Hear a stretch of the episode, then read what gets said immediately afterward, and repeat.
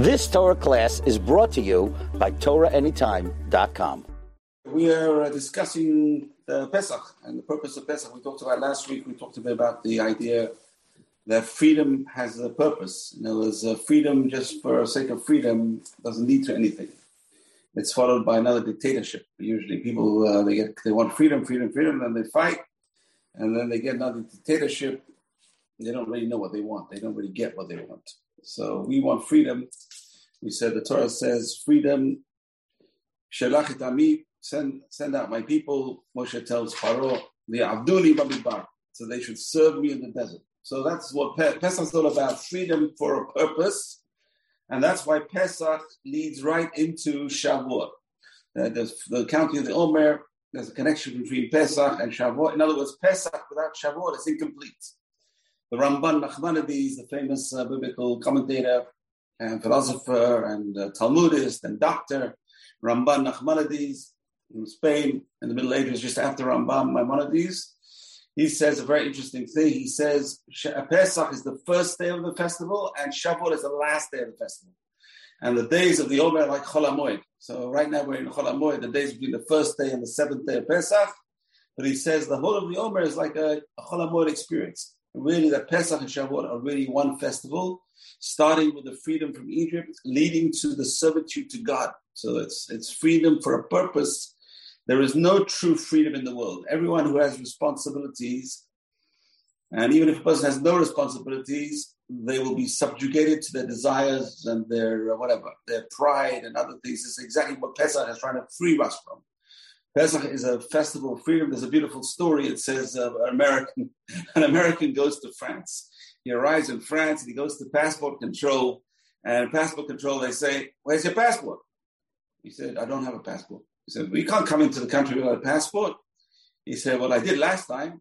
I landed on the beaches of Dunkirk or Normandy. I landed on the beaches of Normandy." So, so we see that no one. When I came last time to France, there was no one there to ask for my passport. So it's interesting that you know here's the guy, the the counter, the French uh, passport control officer, very high and mighty. You know, where's your passport? He said, last time I came, I landed on the beach, I was part of the uh, American army that freed France from the Nazis. So what are you going to say to you know what are you going to say to that? That uh, how are you going to how are you going to reply? How's the guy going to reply to that? Oh, that was different. Now it's different but it, it, sort of took the wind out of his sails. You know, last time I came, I came to free you. So interesting. So freedom is something we want, but we have to know that has a purpose. Freedom has to have a purpose. Otherwise, it leads to tyranny, either tyranny of dictatorship or at least the tyranny of one's own desires. The person is bound, and that's exactly what Pesach is all about freedom. Freedom. We talked about freedom from physical slavery, freedom from spiritual slavery, which is idolatry, freedom from mental slavery, which we, we were going to talk about. It took 40 years in the desert for the Jews to be freed from mental slavery. What does that mean? That means that they were ex slaves. Ex slaves think like slaves. It's very hard to free that, that thought of slavery from one's mind. Yes, master, yes, master, yes, master. Always looking for the master, worried about the master, what the master's going to say, what the master's going to do. So that's mental slavery. And then there's emotional slavery, the emotional attachments that they make. A person makes emotional attachments to the land, to their house. so hard to leave. You know, a person uh, doesn't want to leave, even though there's troubles. How many Jews uh, stayed, uh, whatever, in, in, different exiles? And even though there was troubles, it, it, was hard to leave. Emotionally attached to the land, emotionally attached to their money. It's a very big test in life. Not to be too emotionally attached. When God says to move, you move. Not to be emotionally attached. It's very hard. We're seeing this really unfold in front of our very eyes today, Ukraine, and uh, how many people were, you know, you can't be emotionally attached. They're detached now. There are five million people wandering around, uh, exiles from their country. So a person is emotionally attached. It's very simple. You, you want to be emotionally attached and be bombed. Uh, so that's spiritual freedom, physical freedom, mental freedom, and and uh, we said uh, emotional freedom. That's why we have four cups in the Haggadah. That's why we talk about freedom. We raise our toast to Hashem, the four different languages of redemption, those four different kinds of redemption from different kinds of slavery. Anyway, so let's talk a bit about um, this week. Uh, we're in the seventh day of Pesach, which is interesting. And it really is a whole parasha which deals with the crossing of the sea. I want to talk a bit about that. that the Jews, I want to read uh, a bit of the chronology, what happened. So Israel left Egypt on the morning of the 15th of Nisan, which is the first day of Pesach. So they did, an, and they had a little Seder in the land of Egypt at night, where they ate the they ate the uh, Paschal lamb, they ate the Korban Pesach, and uh, with the maror, but they didn't really have. I don't know how much matzah they had because the matzah was for the trip. It wasn't for the first night. So when they had in Egypt, they ate the mainly the Paschal lamb, and then they came out the next mornings because it says that Paro, even though Paro wanted to throw them out that night, they refused. Moshe Rabbeinu says, "We're not leaving at night. We're not leaving like seeds at night. We're going to go in the morning everyone can see we're leaving as free people." So it's very important. They left Egypt as free people in the daylight. So they left Egypt on the 15th in the morning, which is the first day of Pesach. In the morning, they left Egypt. And they traveled from Ramses, it says they traveled to a place called Sukkot, which is interesting because there's a place called Sukkot. There's another place called Sukkot. It says Yaakov. When he went into Israel, he built a place called Sukkot, which is outside Nablus, it's outside Shechem. So interesting. So the place called Sukkot. There's a few places called Sukkot. So there's a connection between coming out of Egypt and Sukkot, which we have to talk about when we talk about Sukkot. There is a big connection between Pesach and Sukkot, a massive connection. And then they traveled on the 16th of Nisan from Sukkot to Etam, which it says was in the desert. And on the 17th of Nisan, they go back towards Egypt and they camped at Pi Hachirot. And on the 18th of uh, Nisan, Pharaoh's spies that he sent after the Jews went up to reported, you know, the three days the Jews had asked for to serve God had uh, elapsed, and the Jews are not on the way back. So on the 19th to the 20th, Pharaoh gets his army ready. And on the 21st of Nisan, that's the seventh day of Pesach, Pharaoh and his armies catch up to the Jewish people at the night. So tomorrow night, we have to think about when we're celebrating tomorrow night. Uh, that's when Pharaoh caught up to the Jewish people. On the, on the seventh night of Pesach, Pharaoh and his armies catch up to the Jewish people in the desert. We're going to talk about uh, the different reactions of the Jews when Pharaoh caught up to them. And that's when the sea split. So the seventh night of the seventh day, uh, it started splitting at night, and then they crossed the sea on the seventh night of Pesach. That's why some people stay up that seventh night, learn to run a special tikkun for the seventh night of Pesach. It's a Moroccan custom and other customs to stay up that night of Pesach. At least say the tikkun of the seventh night of Pesach. So the seventh day of Pesach is a very big day. And uh, because the Egyptians were killed, they died in the sea, we don't say full Hallel. So interesting. The only time we say full Hallel, we say full Hallel on the first day of Pesach in Israel and the first two days of Pesach outside Israel.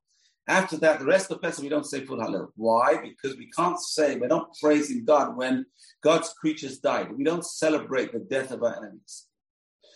So even though other people celebrate the death of their enemies, we don't celebrate the death of our enemies. We celebrate the fact that we were saved. The fact that they had to die for us to be saved, that's a different issue. We're not celebrating. So our, our cup it says some people say that's the reason why we pour 10 drops of wine from our cups when we say the 10 plagues. Why? Because our cup is not full when we remember the destruction on other people. So we're not praising God for killing the Egyptians, we're praising God for saving ourselves. And therefore, we say Hallel. It's interesting, we're going to see there's Midrashim that say the angels wanted to praise God for killing the Egyptians. And God says, "Don't praise me when my when my uh, creatures, my creations are being destroyed. So, a very important idea this idea of not uh, celebrating the death of even one's enemies. Very interesting idea.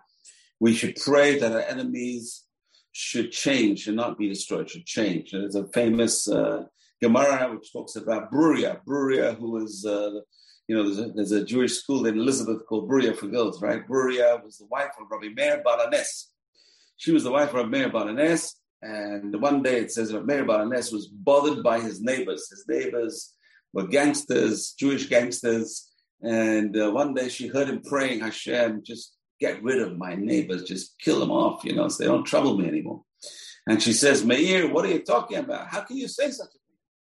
So he says, it's, it's David HaMelech says in Psalms, that the evil should disappear from the land. So I'm praying for them to disappear she says it says evil should disappear from the land. It doesn't say the people should disappear from the land. Evil itself should disappear, but not the people who do evil. Pray for them to change, And that's what we have to do. We have to pray for evil people to change.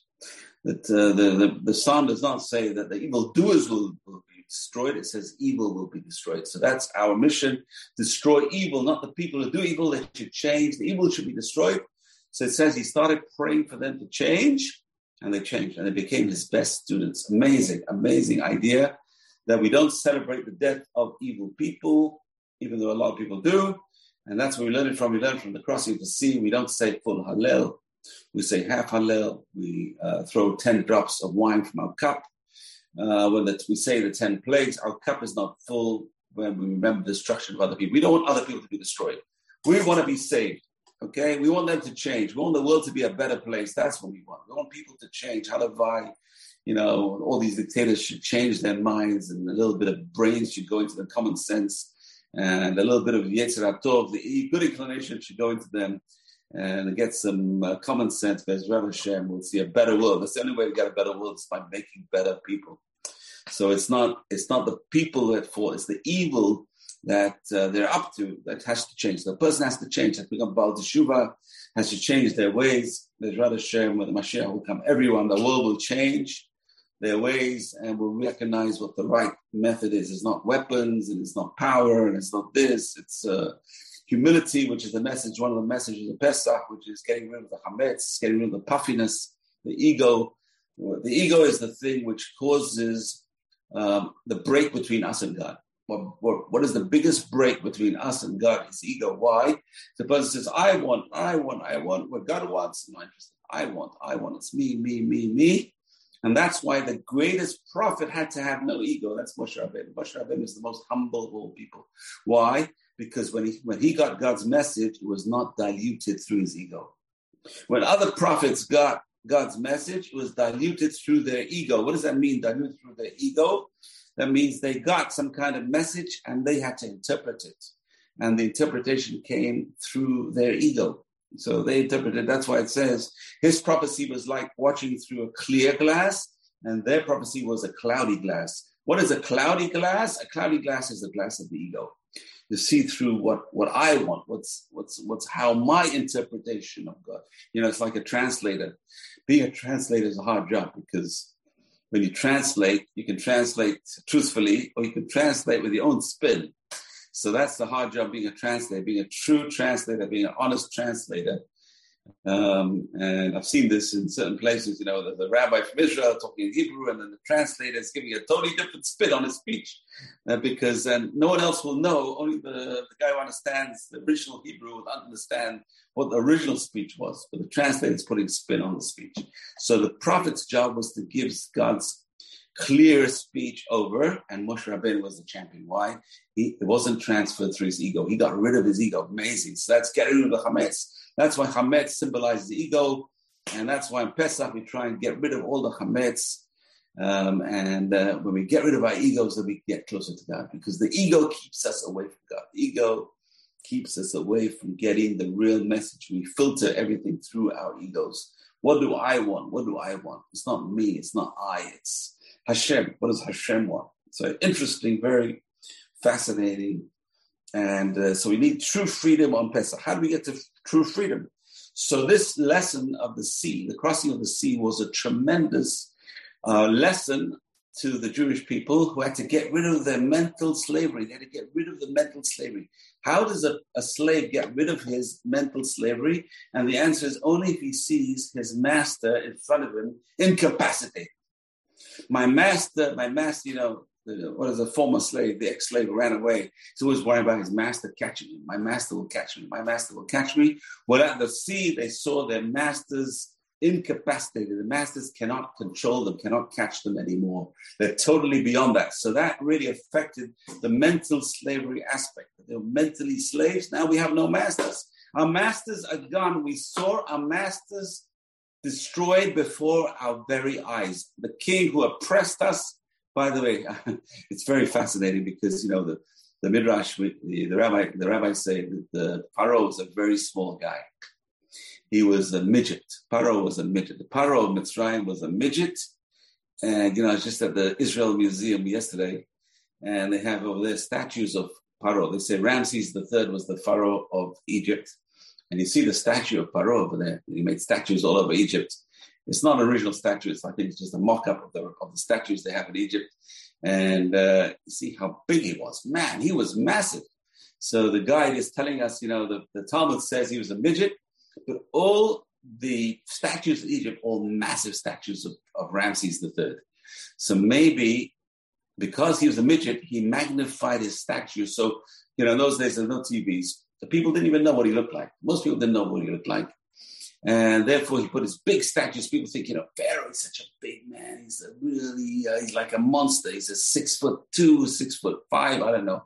Uh, the, the statue is, is Pharaoh sitting down. Uh, and you see the, the length of his feet. Wow, massive. I was, I was looking at his, his feet yesterday. Uh, must be a size 13, 14. I'm not sure what size it was. Definitely bigger than my feet. So I was thinking how big the guy was, but the Talmud says he was a, he was a dwarf. And the answer is in the days before TV, everything was perception. So you imagine Pharaoh built these massive statues to show everyone how big he was when he was the biggest dwarf. And that's basically ego.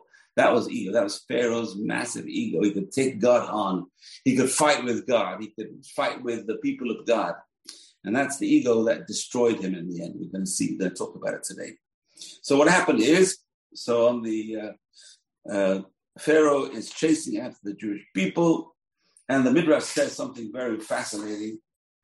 The Midrash says, and uh, it's a beautiful Midrash, the Midrash says there were four different reactions among the Jews when they saw the Egyptians coming after them. This is a wild, there were four different reactions among the Jews when they saw the Egyptians. I want to quote to you what the reactions were. So the Midrash says, Our ancestors divided into four groups on the shores of the sea. One group said, Let's jump into the sea. We'll commit suicide. We're going to commit suicide. We have no, we see all the, we see the banks of clouds, the clouds thrown up by the horses of the Egyptians who are chasing us. This massive army is coming, chasing us. Let's jump into the sea and die in the sea.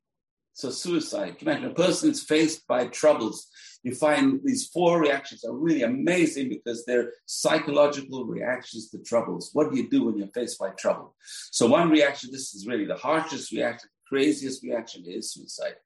You know, I remember the stock crash uh, in 2008, I think it was, that there were people jumping out of windows in Wall Street. I can't remember who they were, but some very wealthy people lost a lot of money, so they jumped out the window. That is not a good reaction. That is not a Jewish reaction. So, so even though the Midrash says, you know, one of the reactions when they saw the cloud of dust coming from the Egyptian chariots was to jump into the sea. That's not traditional Jewish reaction, which we're going to talk about. What is the real reaction? The one reaction was, let's commit suicide, let's jump into the sea. Another one said, let's go back, let's surrender, let's go back to Egypt. You know, that's the easy way out. Let's just surrender to Pharaoh, throw ourselves at his mercy, which is a dangerous thing to do because who says Pharaoh has any mercy? But let's go back to Egypt. That was the second one. Let's surrender. Let's go back. The third opinion says, let's make a war. Now, that was a, a strange, uh, very nice uh, suggestion, but how do you make a war when you have no experience of making war? These guys were ex slaves. They have no experience of fighting or anything, but let's make war. But there's a lot of them. Maybe they could have won. Yeah, let's make a war. That's the third different third reaction. And the fourth reaction is let's pray. Let's pray to God. So there's four different reactions. Now, this is true in any situation where a person is faced with troubles. Person is faced with troubles, person is panicking. What should I do? What should I do? Commit suicide. That's uh, that's the easy way out, but that's a terrible way out. Why? It's from the frying pan to the fire, right? A person commits suicide, but where does his soul go? So soul goes into the lowest levels of Gehenna, into hell. And the soul has no rest because the person did not achieve atonement in this world by killing himself. So it's a terrible, the worst situation is, is committing suicide, which is only allowed in certain very extreme situations where a person will face torture to break, to torture is to break their belief in God. So the is facing torture um, we have to talk about some other time, but it's a very extreme reaction. It's frowned upon in Jewish law. Suicides are not even allowed to be buried in Jewish cemetery unless they are crazy or whatever. They're buried on the extreme edges of the cemetery. far away from everyone else. So it's interesting. So it's not a good option. Suicide is not a good option. The second one is let's fight. Now, this is a very good option to fight if you're prepared. If you're not prepared, it's basically a suicide as well. So it's better to die fighting. Probably it is, but maybe there's other options as well. Uh, the third option is let's surrender. Okay, let's surrender. And the fourth option is let's cry out. Let's let's pray to God. So this, let's see what Hashem says. This is very interesting. So what does Moshe Rabbeinu do? Moshe Rabbeinu tells the people a very important word. This is a very fantastic word. This is when a person is faced by difficulties in life. What should a person do? And the answer is exactly what Moshe Rabbeinu says to them. Okay? Moshe Rabbeinu says, Hityatzivu. He says two things. He says, I, just, I want to read you the Hebrew, so I won't make any mistakes over here. It's very important to quote the exact words. Moshe Al. Number one is, don't be scared. Don't panic. It's a normal reaction of human beings faced with problems. Panic. Reply with panic. He says, Al. Don't panic. Number one, don't panic. Number two, and this is the most important word. This is the word I'm trying to look for. Hityatzvu. Hityatzvu means stand fast, stand firm, strengthen yourselves. This is really very important. So, number one, when you're faced by problems, this applies to any kind of problem person faces. Number one is don't panic. Al Number two, hityatzvu. Hityatzvu. Collect yourself. Collect your, your uh, panic and make it stand firm. Make yourself calm. Calm yourself down. Hityatzvu. Be strong. Be firm calm yourself down. It's important not never to make any decisions, rash, rash decisions based on panic. The person will regret later on. You know, a person faced with panic and they do they do something rash, and later on, if there is a later on, then they regret it. So why did I do this? I, I did it out of panic. So the first thing is don't be scared. Number two is don't panic. Be strong, be calm, and then uru et yeshuat Hashem Asher lachem hayom. See the salvation of God that He will do for you today, Moshe Rabbeinu says. What does that mean? Have emunah. Have faith in God. How does a person stay calm in certain times of troubles? Have faith in God. So three things he says. Number one is don't be scared. Number two is stay calm, collect yourself. And number three is you're going to see God's salvation. Okay. So, but there's something else that they were doing, as we saw in the Midrash, and that was they were crying out to God. So, what does God tell them? This is the most strangest reply by God. Hashem says to Moshe, Ma titzak Eli, why are you crying out to me? Don't pray. It's not a time to pray. This is this is amazing. In other words, person in panic. They, well, they want to run, they want to hide, they want to this. There's a soldier outside looking for them. What do you do? Number one is stay calm. Don't get flustered. Make some rational. Try and think rationally. Try and think a thought. Have emunah in God and make a keep yourself firm. But it's not a time to pray. A person can pray very quickly, but don't spend all your time praying.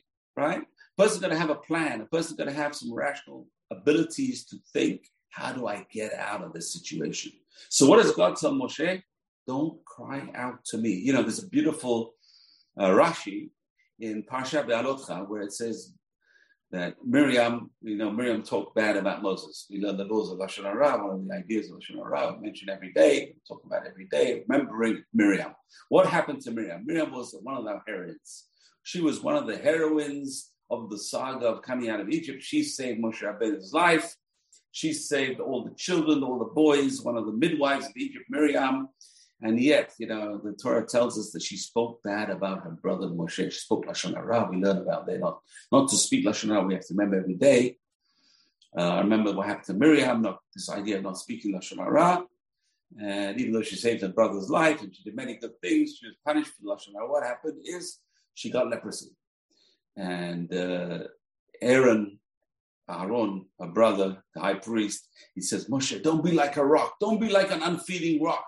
Do something. Do something. She's your, your sister is sick. Your elder, your sister is sick. Do something. And what does Moshe Rabbeinu do? He prays the shortest prayer in the whole uh, Torah. shortest prayer in the whole Torah, five words. El na refa na la. Please, God, heal her, please. So Rashi says over there, where did he learn this from? Where did he learn this concept of time was a time to pray and there's time for action? Right? So where he learn this concept from? He learns it from right here at the sea. Where Hashem says, Why are you praying? You're praying too much. Now is a time for action and not a time for prayer. It's very fascinating. In other words, keep the prayer to a minimum and do the action. It's a very important idea we have to talk a bit about. Let's talk a bit about that. So it's very important to have do the prayer, prayer, and action, and action. So have the action in mind. Have the action in mind. It's very important. So uh, and Moshe remembers this when, when he prays for Miriam.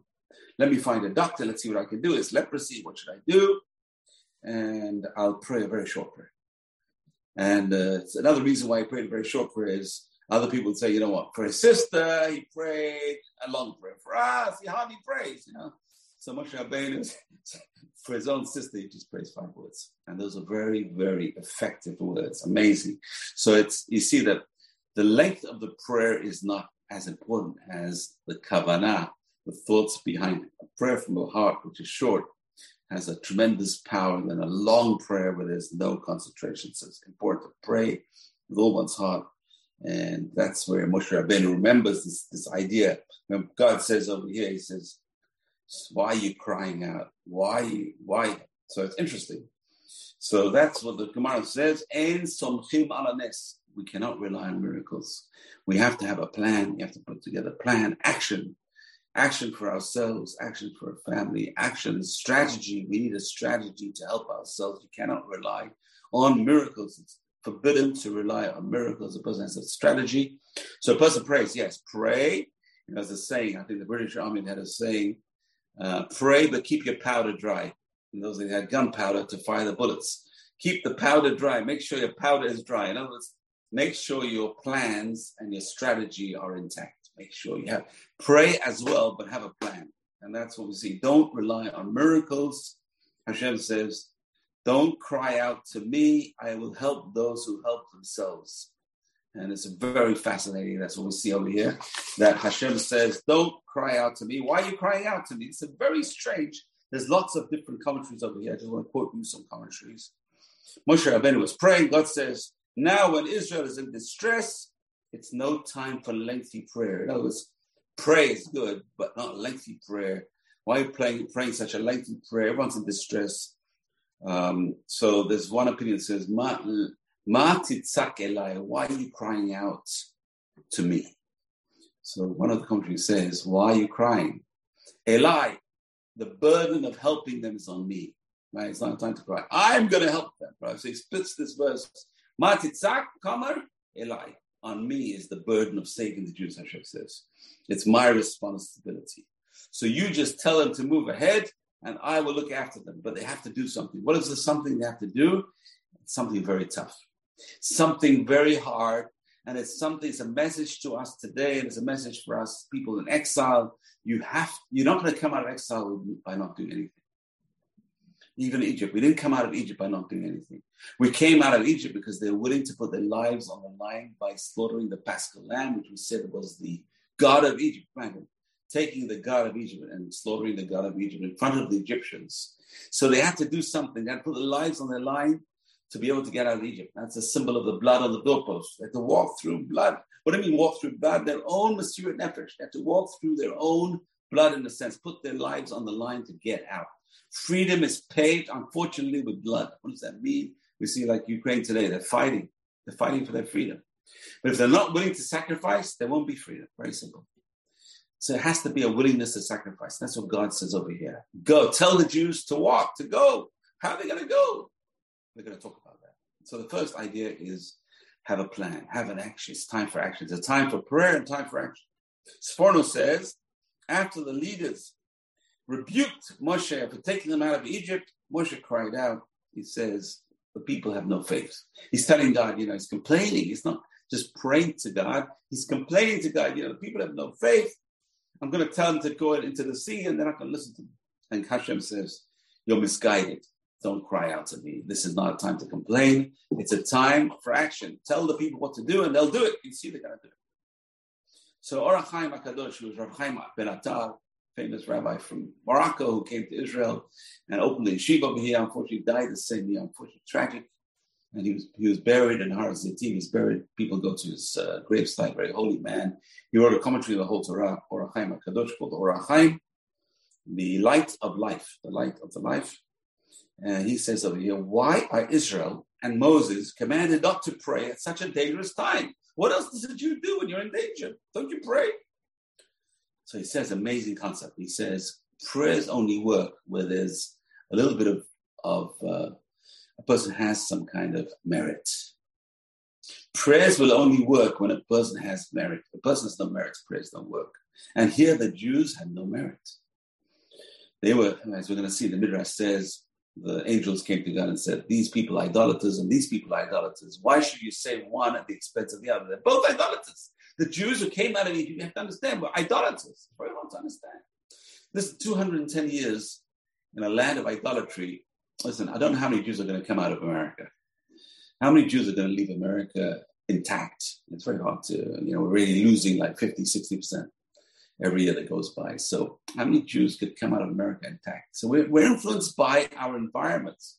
And here, the Jews were in Egypt and they were enmeshed in this tremendous idolatrous culture. If you go to the Israel Museum and see all the gods of the Egyptians, amazing. See all the gods of the Canaanites. So how do you stay a monotheist with no Torah, just the seven Noachide laws and Brit Milah, and remain uh, a monotheist. It's very hard. So the Jews came out of Egypt were really sullied by idolatry.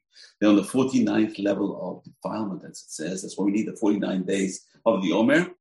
And that's why the Midrash says that uh, the angels told God, what's the difference between them and them? What's the difference between the Jews and the difference between the Egyptians? They're both idolaters. Why should the Jews be saved? So Ohr HaChaim says, you can't pray unless you have merit. Person has no merit, no point praying.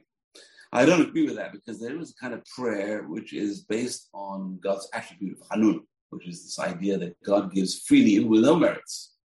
There's a way of getting Hashem answers prayers even for no merits, which is uh, called Hanun. But the merit, the, the Ohr HaChaim says the merit they're going to get is when they jump into the sea.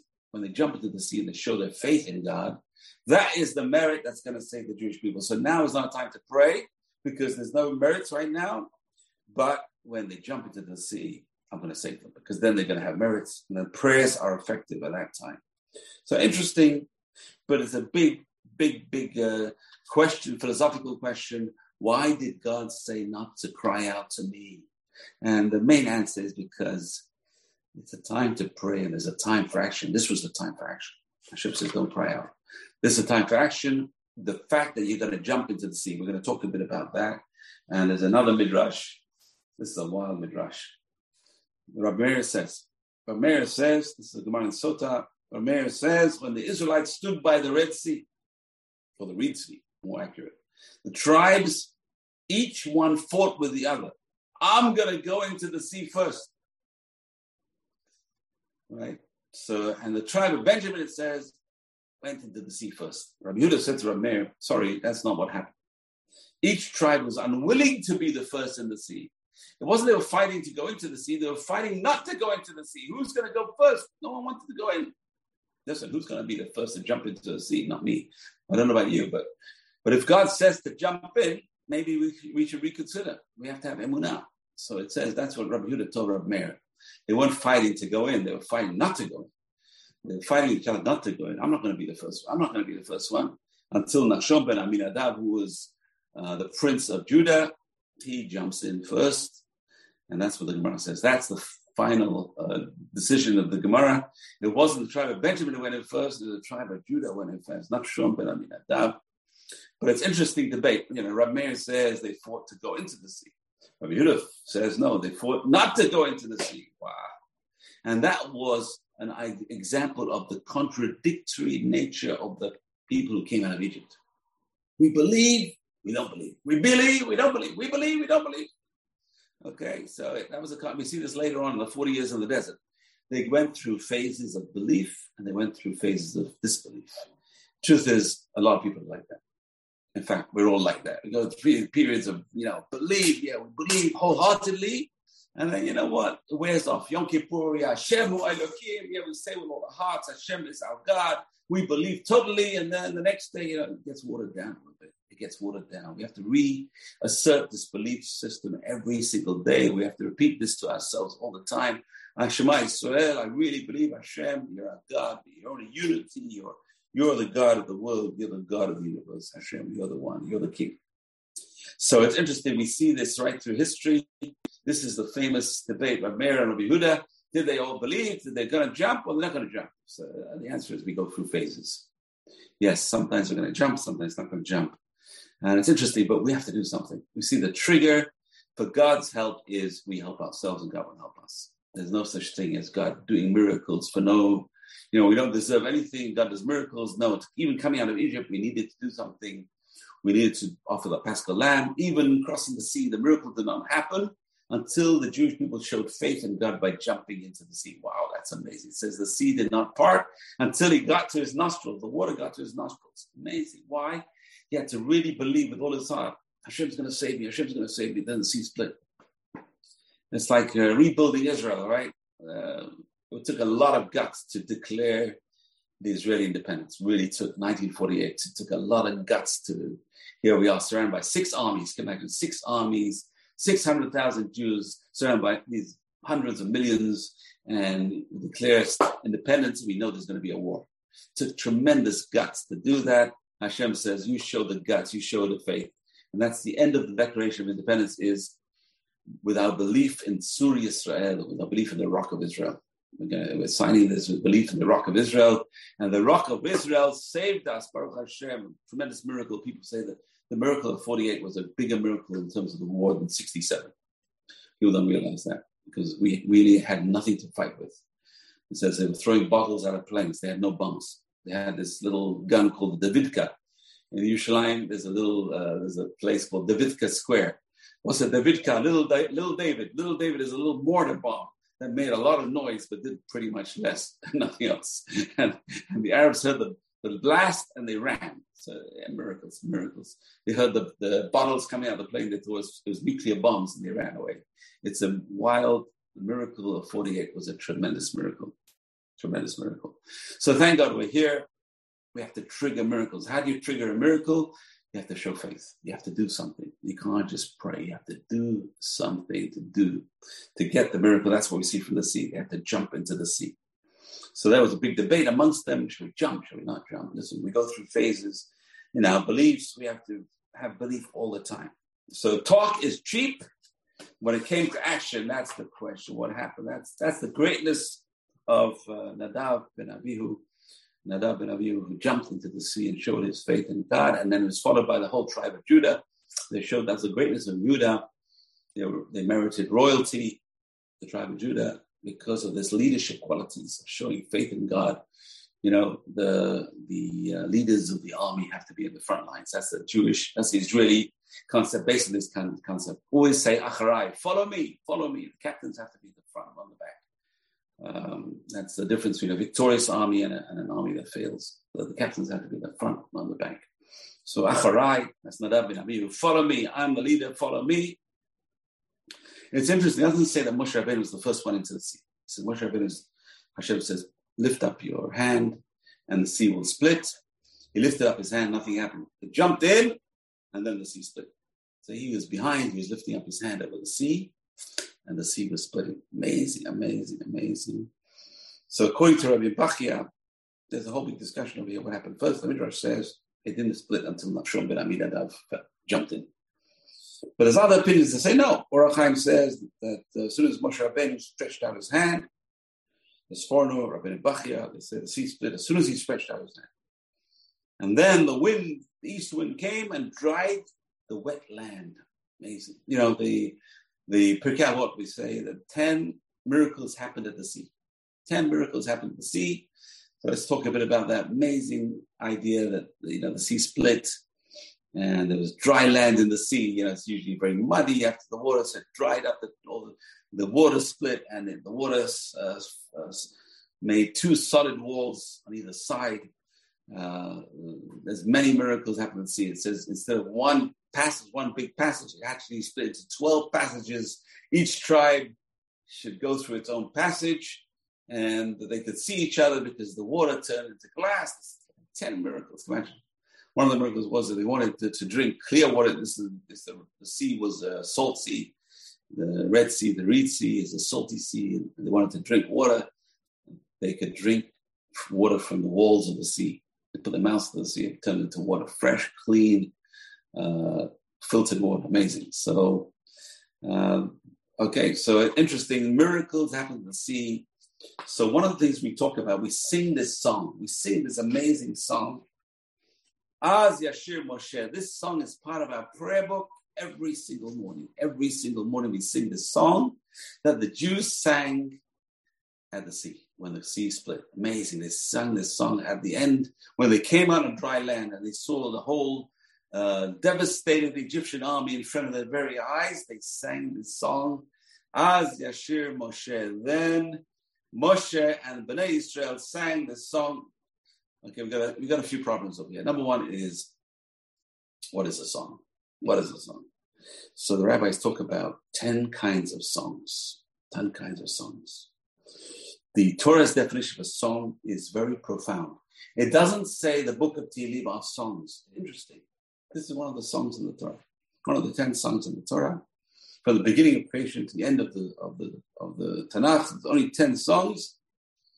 Right. So, what is the Torah's concept of song? And the answer is when you see, when a person can see and fathom God's as the conductor of the world.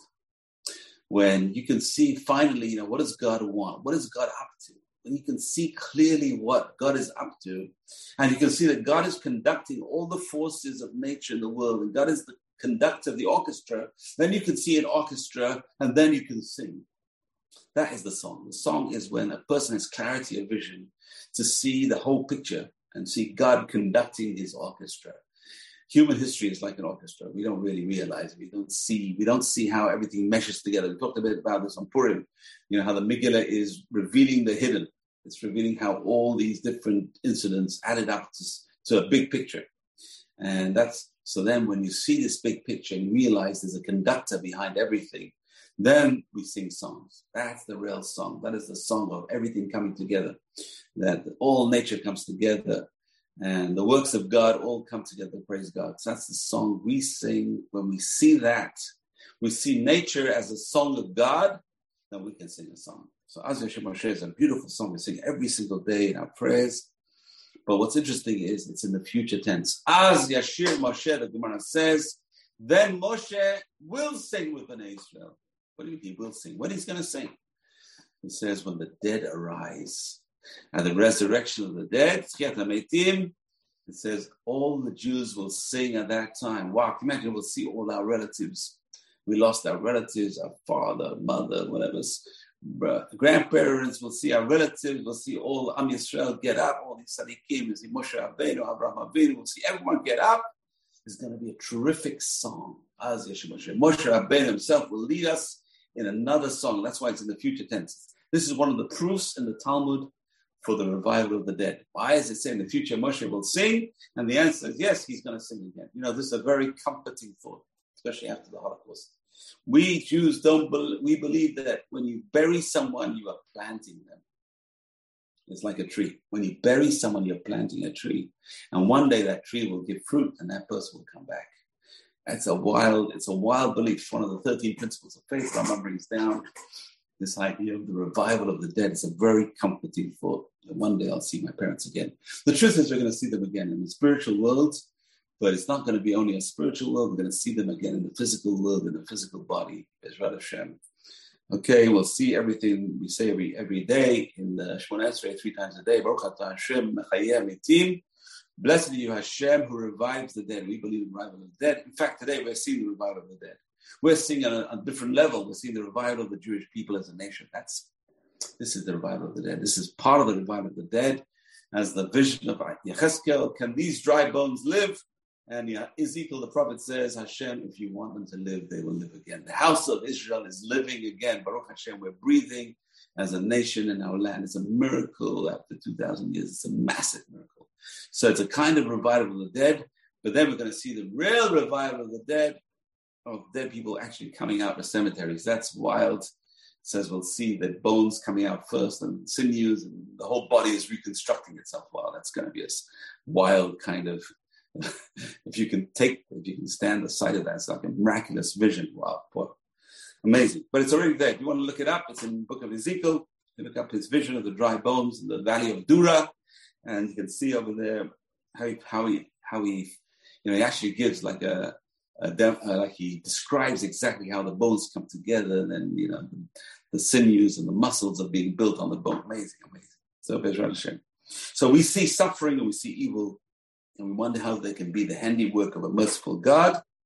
But sometimes it's a flash of insight, and the pieces of the puzzle fall into place, and we see God's music. We see the orchestra of God. We see every piece coming in to make a message for us. And that's when we sing song. So why is the song of the future? Because you have to imagine the Jews came out of Egypt. The Talmud says, Hamushim alu Mitzrayim. Torah says, one fifth of the Jews came out of Egypt. Four fifths died in a plague of darkness. So now, can you imagine this? The feeling of the Jews who came out of Egypt. What about all my relatives who didn't come out? What about my four fifths of the Jewish people who died in Egypt? What are we going to do? So this is a little bit of a hint to them. There's a revival of the dead. There's a revival of the dead. Don't worry. One day you'll see them. All the Jews died in Egypt. We're going to see them. All the Jews died in Holocaust. We're going to get back up. We're going to see everyone. Everything's going to come back together again. Bezrat Hashem. You'll see this final kind of uh, nechama Nechama is consolation. This is the consolation Hashem says. Don't worry. This is just part of the picture. You're going to see the full picture, and then you're going to sing a song. It's going to be an amazing song at the end of the days, a true song when we see what's going on. But uh, that's one little idea. This idea of the future song is built into this song of the sea. So, future song. This is one of the songs of our people that we sing every day, but it's going to be a, a superb song at the end of time as well. And then we have to talk about a very interesting idea. So this uh, the the uh, this song of the sea has different parts to it. The structure of the song I just want to talk a bit about. So it has few themes in this in the song. Number one is general praise of God as the mighty savior of our people, our forefathers, before whom no force can stand. So praise of Hashem, mighty God, nothing can stand in God's way. That's number one. Number two, a review of the miracles that accompanied the cross, the splitting of the sea. So there's other miracles that accompanied how, right? How Paro was uh, whatever other destroyed and uh, vanquished. So there's miracles that accompany the splitting of the sea. Number three is Pharaoh's plan and pursuing the nation and the utter failure of his plan. Talks about his plan, what he wanted to do, and how Hashem destroyed his plan. And number four, the reaction of now the neighbors around them, the Canaanites and other peoples around them, uh, they were scared stiff. When they heard about the destruction of the Egyptians at the sea, they became terrified. And number five, this is interesting, this is in the song as well. Israel's future as God's nation in the land of Israel, even the building of a Beit HaMikdash. It's already inside the song. So it's said this song is not just a regular song, it's a song of prophecy It says all the Jews at the sea became prophets. And even the maidservant of the sea became a greater prophet than the prophet Ezekiel. This is wild. We all became prophets at the sea. We witnessed the crossing of the sea, and we were filled with uh, this uh, spirit of divine spirit that gave us prophecy. Amazing, amazing, amazing. So there's five different parts of the song.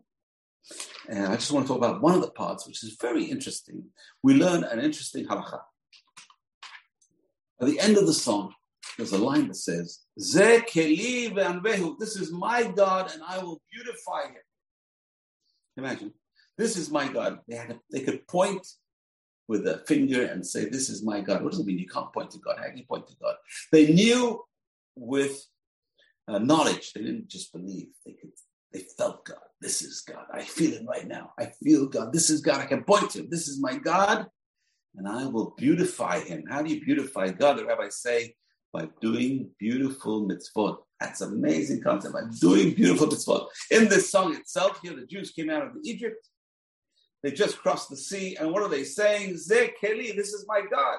How do I react to God if I know there's a God? When I do a mitzvah, I'm going to do it the best possible way.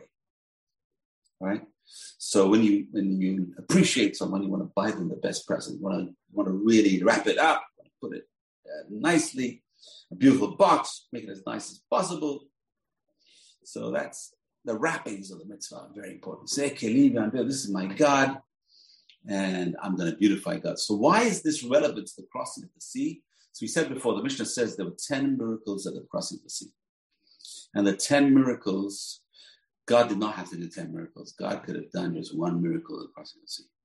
The Mishnah says there were 10. Why? Because when God does a miracle for us, he does it in the best possible way. He wraps his gift in 10 wrappings. Interesting. So he did a beautiful miracle for us, and we are now reciprocating. When we do a mitzvah, we're going to do a beautiful mitzvah. Bezrat Hashem, uh, we'll celebrate the rest of Pesach in a beautiful way, in a peaceful way, in a happy way. We'll hear good news from around the world. Bezrat Hashem, no more wars, uh, universal peace. You know, the man will beat our, our swords into plowshares, Bezrat Hashem, and make this world a better place. And then we can sing this song, final song of praise to God, Bezrat Hashem. You've just experienced another Torah class brought to you by TorahAnytime.com.